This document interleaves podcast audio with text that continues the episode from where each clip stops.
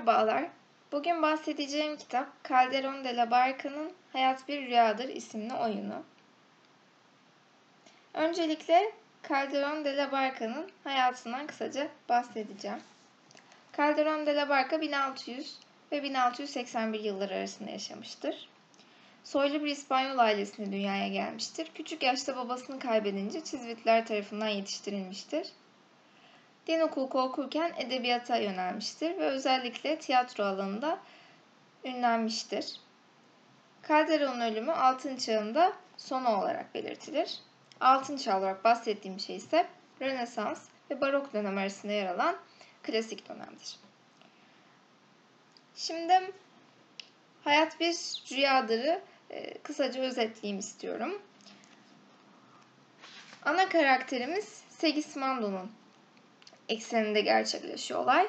Fakat diğer önemli karakterler Polonya Kralı Basilio, Prens Sigismando, Moskova Dükü Astolfo, Yaşlı Saraylı Clotaldo, Uşak Clarin, Prenses Estrella, Soylu Bayan Rosaura. Bunun dışında askerler, muhafızlar, saraylılar, uşaklar da oyun esnasında bir iki replikle bulunuyorlar. Ve olay Polonya Sarayı'nda geçiyor. Konusuna gelecek olursam bu aslında bir tragedya gibi duyuluyor. Çünkü epik unsurlar var ve e, Ödip'i hatırlatan yönleri var. Az sonra değineceğim üzere. Ama öte yandan bunu bütünüyle bir tragedi yapmayan, hatta komediye ait olan unsurlar var. Mizah unsurlarına yer verilmiş. Bunlardan da bahsedeceğim. O yüzden buna bir drama diyebiliriz. Olaya gelecek olursak e, Segismando'nun annesi yani e, Polonya Kralı Basilio'nun eşi kraliçe e, doğum yaparken vefat ediyor ve bunun üzerine Segismando bir katil olarak e, gösteriliyor. Böyle bir kehanet yayılıyor. Bunun sonucunda da Basilio oğlunu uzaklaştırarak bir kuleye kapatıyor. Onu hiçbir şekilde görmeden e, Clotaldo eşliğinde bırakıyor ve Clotaldo'nun eğitiminden, e, büyümesinden e, sorumlu tutuluyor. Ama hiçbir şekilde e, Segismando kendisinin bir kral çocuğu olduğunu bilmeyerek büyüyor. Daha sonra e, Basilio Segismando'nun kehaneti tersine çıkarıp çıkaramayacağını görmek için yaşlandığında ve artık tahtı e, devretme sırası geldiğinde Segismando'yu bir günlüğüne uykusundayken saraya getirtiyor. Ve onu gözlemlemeye başlıyor. Acaba gerçekten bir katil mi, kötü bir insan mı? Yoksa kral olabilecek vasıfları taşıyor mu?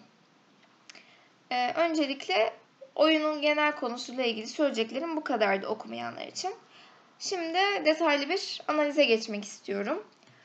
Hayat bir rüyadır başlığını duyduğumda ben açıkçası e, çok etkilendim. Çünkü hayat bir rüyadır. Başlı başına çok edebi bir cümle.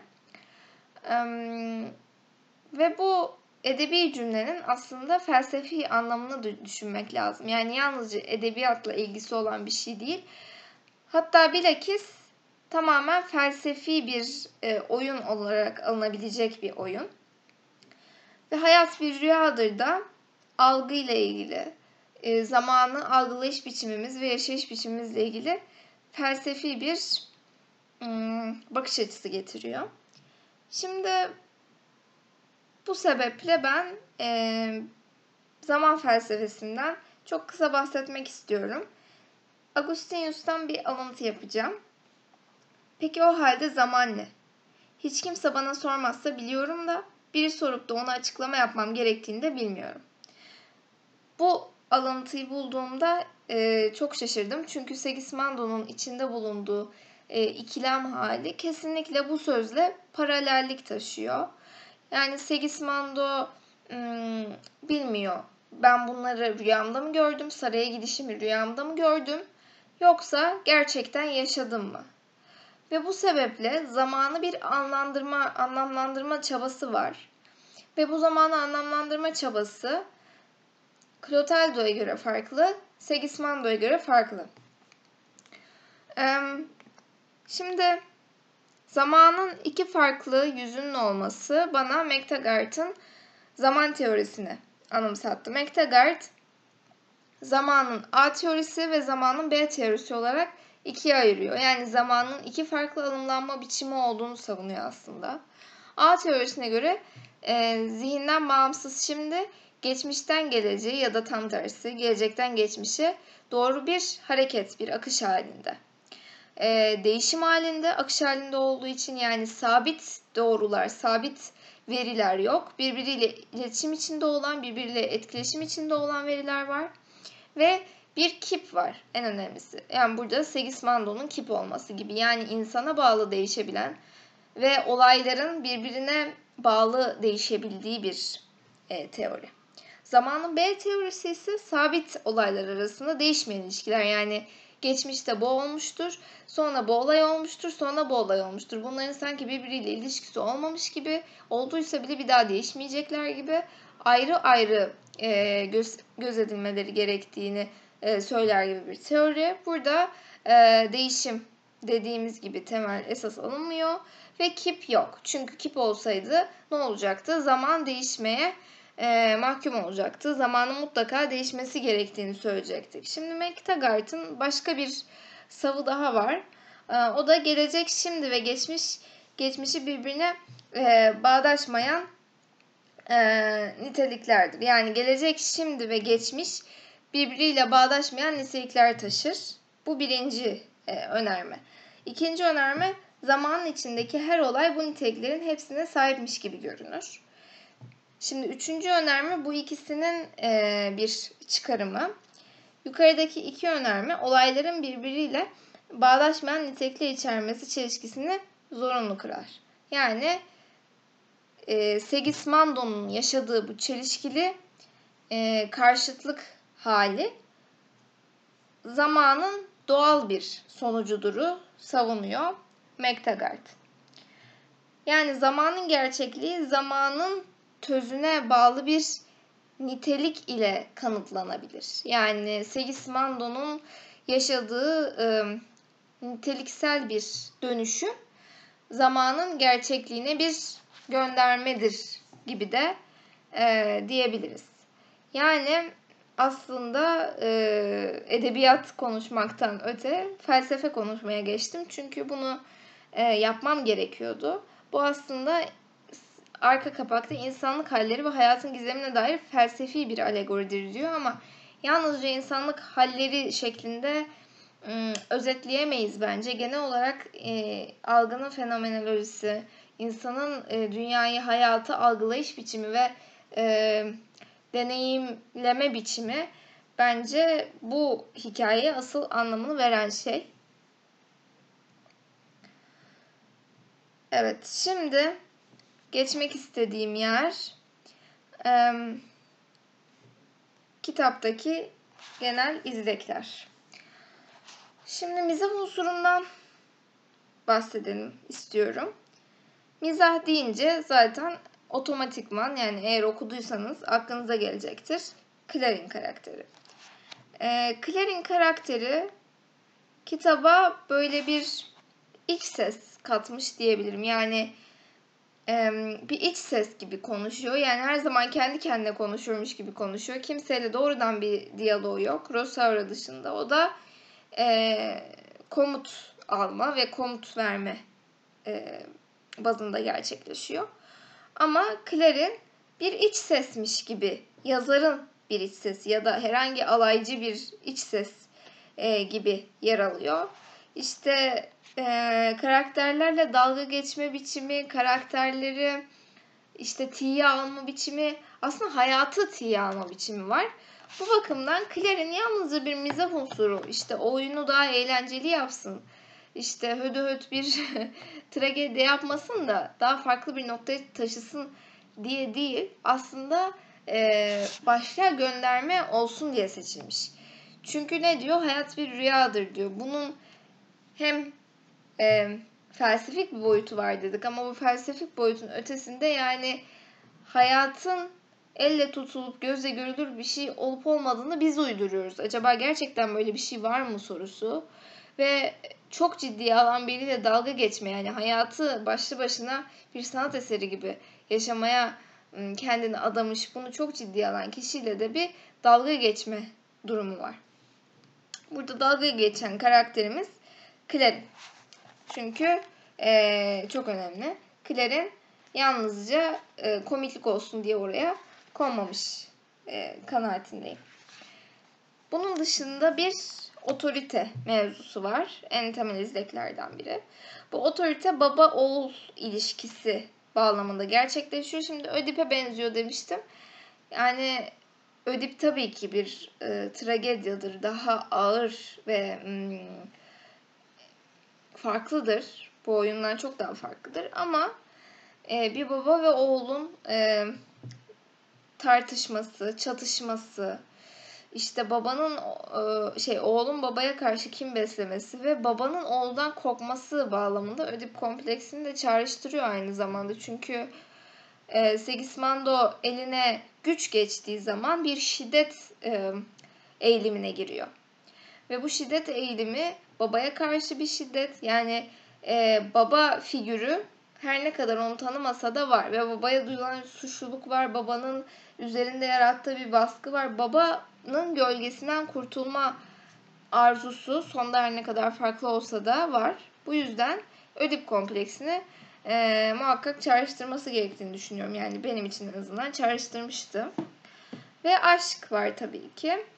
Şimdi kitabı okumadan önce zaten e, şeylere baktığımız zaman, karakterlere baktığımız zaman işte iki tane kadın karakter olduğunu görünce bu hikayede muhakkak aşk olması lazım diyorsun. Zaten e, yani oyunların bir nevi tuzu biberi olarak e, yer alıyor. Zaten e, ileride belki bir Shakespeare oyunu da inceleriz. Hep benzer unsurlar yer alır. Yani Calderon de la Barca'yı Shakespeare'den çok da farklı kılan bir özellik yani muhakkak vardır ama ilk bakışta yok. Yani bir oyuna konulan unsurlar işte mizah unsuru, aşk unsuru, e, kahramanlık unsuru açısından karakterlerin seçimi tutarlı. Yani alışıldık ya da.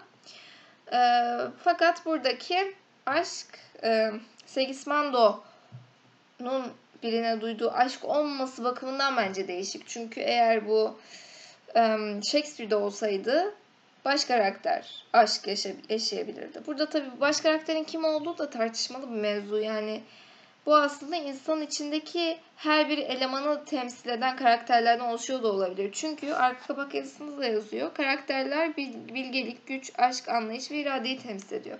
Yani aslında bir insanı insan yapan her şeyi temsil eden karakterler olduğundan mütevellit e, bunun bir ana karakteri vardır. Bu da Sigismund'dur demek ne kadar doğrudur bilmiyorum.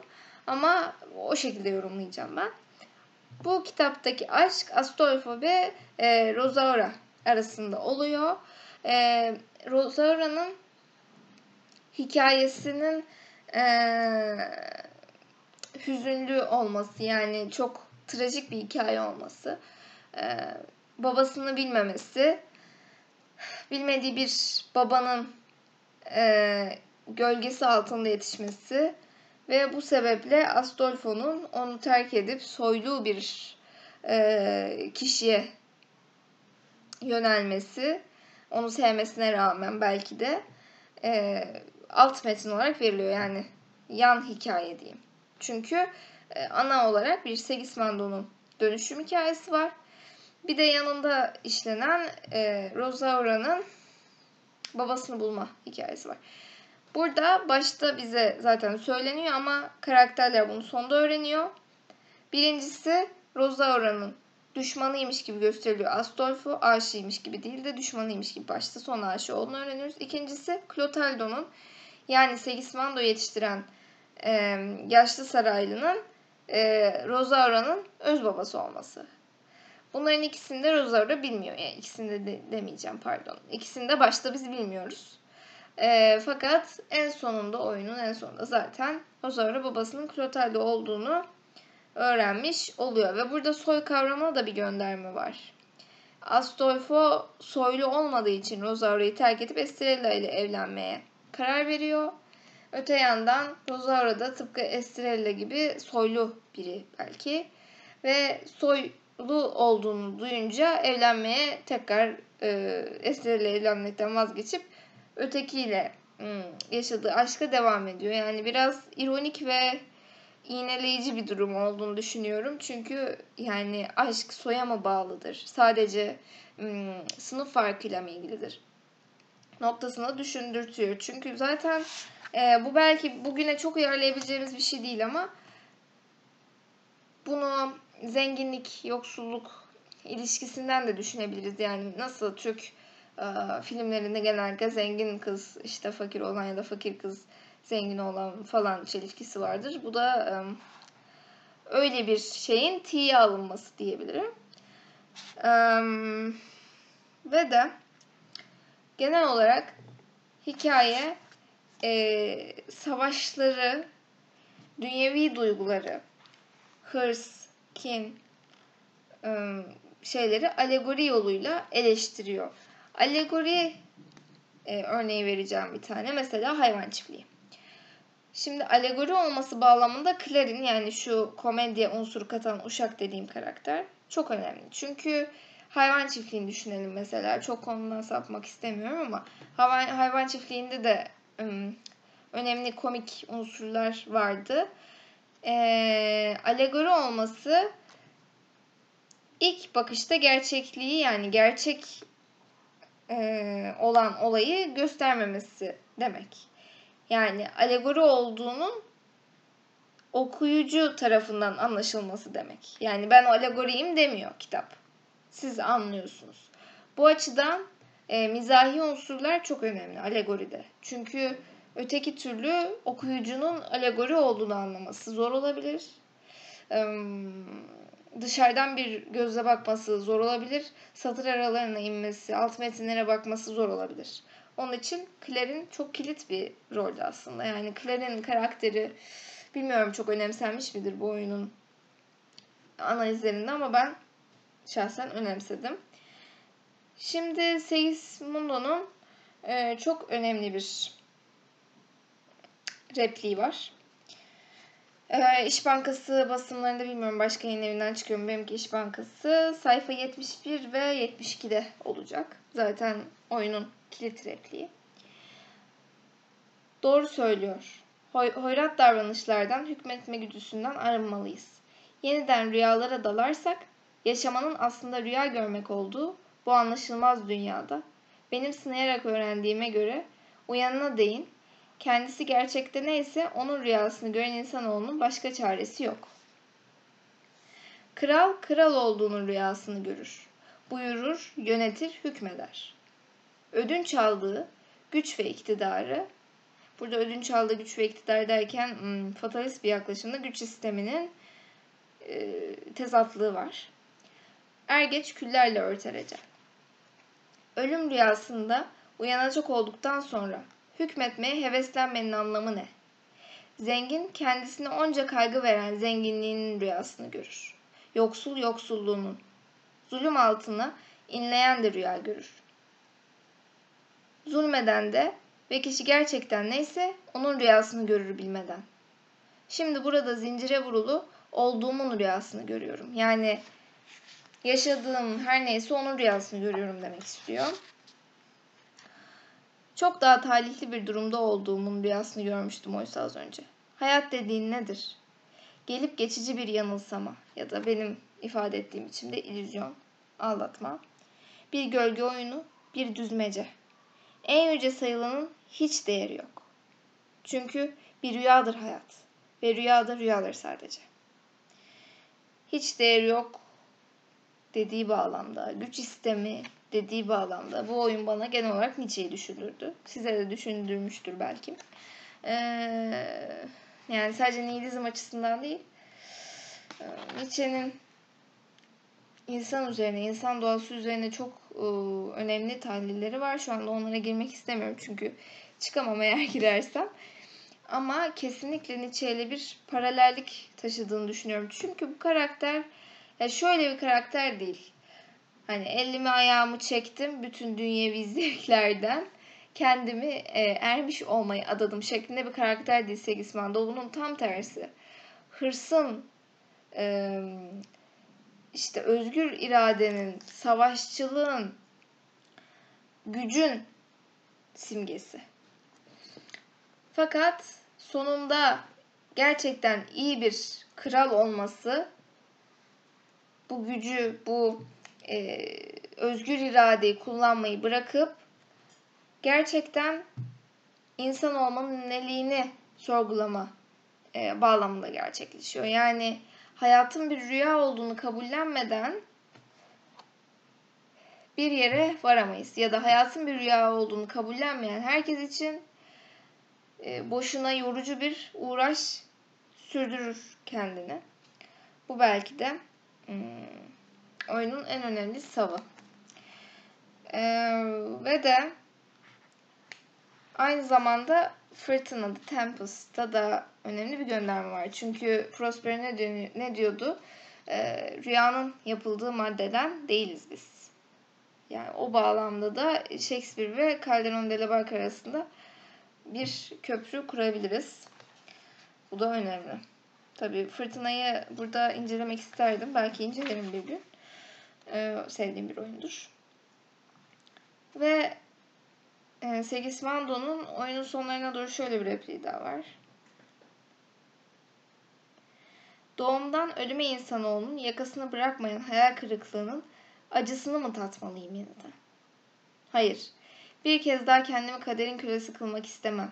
Hayat bir rüyadan ibaretmiş. Artık öğrendim. Yok olun karşımdan. Bu da çok önemli bir söz. Kabullenmenin yani kırılma noktasının gerçekleştiği replik ve bundan sonrasında zaten